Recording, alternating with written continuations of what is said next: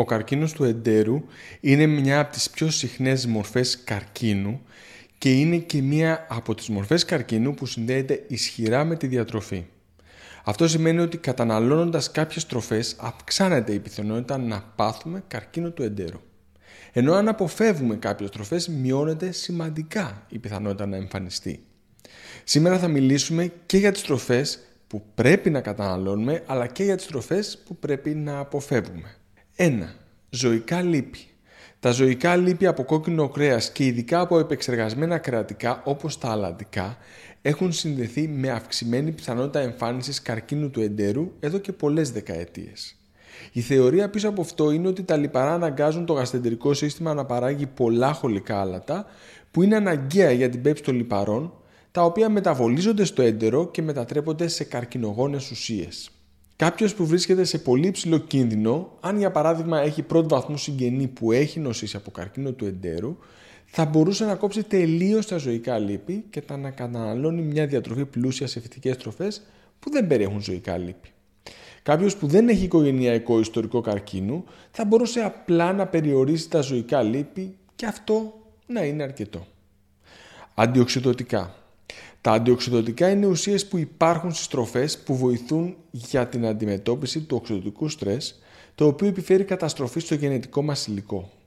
Οι μελέτες έχουν δείξει ότι οι τροφές που είναι πλούσιες σε αντιοξυδοτικές ουσίες προστατεύουν από αρκετές μορφές καρκίνου και ειδικά από τον καρκίνο του παχαίου σεντέρου.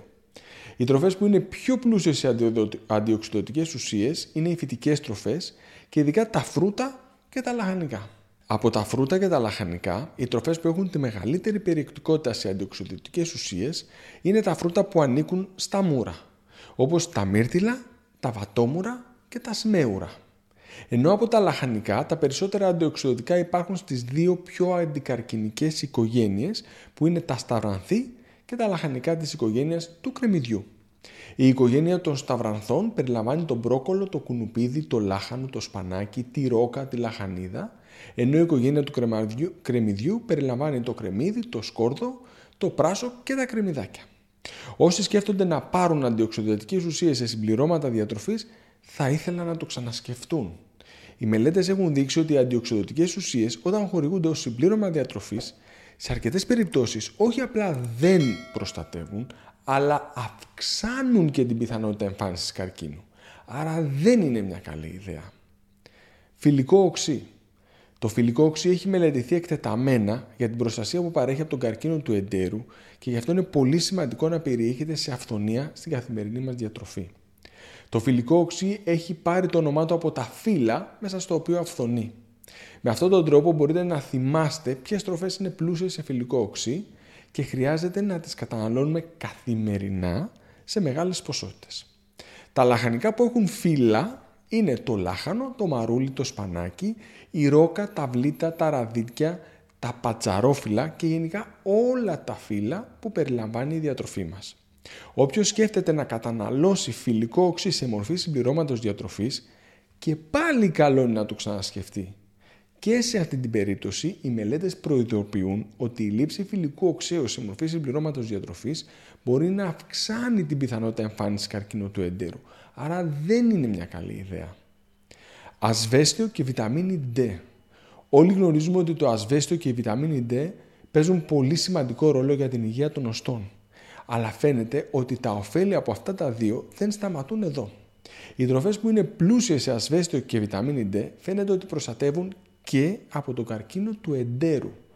Τροφές πλούσιο σε ασβέστιο είναι τα γαλακτοκομικά, που σε περίπτωση που κάποιος έχει οικογενειακό ιστορικό καρκίνου του εντέρου μπορεί να επιλέξει να τα καταναλώνει με χαμηλά λιπαρά για να αποφύγει τα ζωικά λιπαρά. Παρ' όλα αυτά, ασβέστιο υπάρχει και σε φυτικές τροφές όπως τα πράσινα φυλλώδη λαχανικά και τα φασόλια. Πολλοί ασβέστιο περιέχουν επίσης τα ψάρια, ειδικά αν καταναλώνουμε μικρά ψάρια μαζί με τα κόκαλά τους.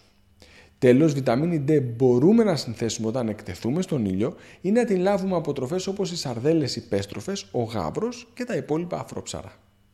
Φυτικές ίνες. Οι φυτικές ίνες φαίνεται ότι εξασφαλίζουν μια ισορροπημένη εντερική χλωρίδα έτσι ώστε να μειωθεί η πιθανότητα εμφάνισης καρκίνου του παχαίου σεντέρου. Τροφές πλούσιες σε φυτικές ίνες είναι κατά βάση φυτικές τροφές, ειδικά αυτές που βρίσκονται σε μορφή φύλου, όπως τα φυλλώδη λαχανικά. Παρόλα αυτά, πολύ πλούσιας σε φυτικές ίνες είναι και τα όσπρια και κάποια φρούτα όπως τα δαμάσκηνα. Φυτοχημικά. Πρόσφατα έχει φανεί ότι τα φυτά περιέχουν μια σειρά από χημικές ουσίες οι οποίες δεν έχουν θρεπτική αξία, δηλαδή δεν αποδίδουν θερμίδες όταν τις καταναλώνουμε, αλλά προστατεύουν τον οργανισμό από πολλές παθήσεις και ειδικά από πολλές μορφές καρκίνου. Αυτές οι ουσίες περιλαμβάνουν τα φλαβινοειδή, τις πολυφενόλες και τις τερπένες και περιέχονται στα φρούτα και τα λαχανικά όπως οι ντομάτες, τα εσπεριδοειδή, τα μούρα, οι πιπεριές, τα καρότα, το μπρόκολο, το λάχανο και άλλα. Αυτές οι οδηγίες θα σας βοηθήσουν ιδιαίτερα να μειώσετε την πιθανότητα να νοσήσετε από καρκίνο του εντέρου, αλλά καμία διατροφή δεν θα εξαφανίσει αυτή την πιθανότητα. Όσο προσέχετε τη διατροφή σας, άλλο τόσο πρέπει να φροντίζετε να κάνετε τις κατάλληλες εξετάσεις έγκαιρα, έτσι ώστε να μπορείτε να σταματήσετε τον καρκίνο όσο νωρίτερα γίνεται. Ξεκινώντας από τα 40 με 50, πρέπει να κάνετε την πρώτη σας κολονοσκόπηση και από εκεί και πέρα, σύμφωνα με τις οδηγίες του γαστεντερολόγου σας, σε τακτά χρονικά διαστήματα. Με τα βήματα πρόληψης που είπαμε εδώ και την έγκαιρη διάγνωση με την κολονοσκόπηση θα αποφύγετε αυτή την τόσο συχνή πάθηση που αδίκως σκοτώνει τόσους ανθρώπους μας κάθε χρόνο. Ευχαριστώ πολύ.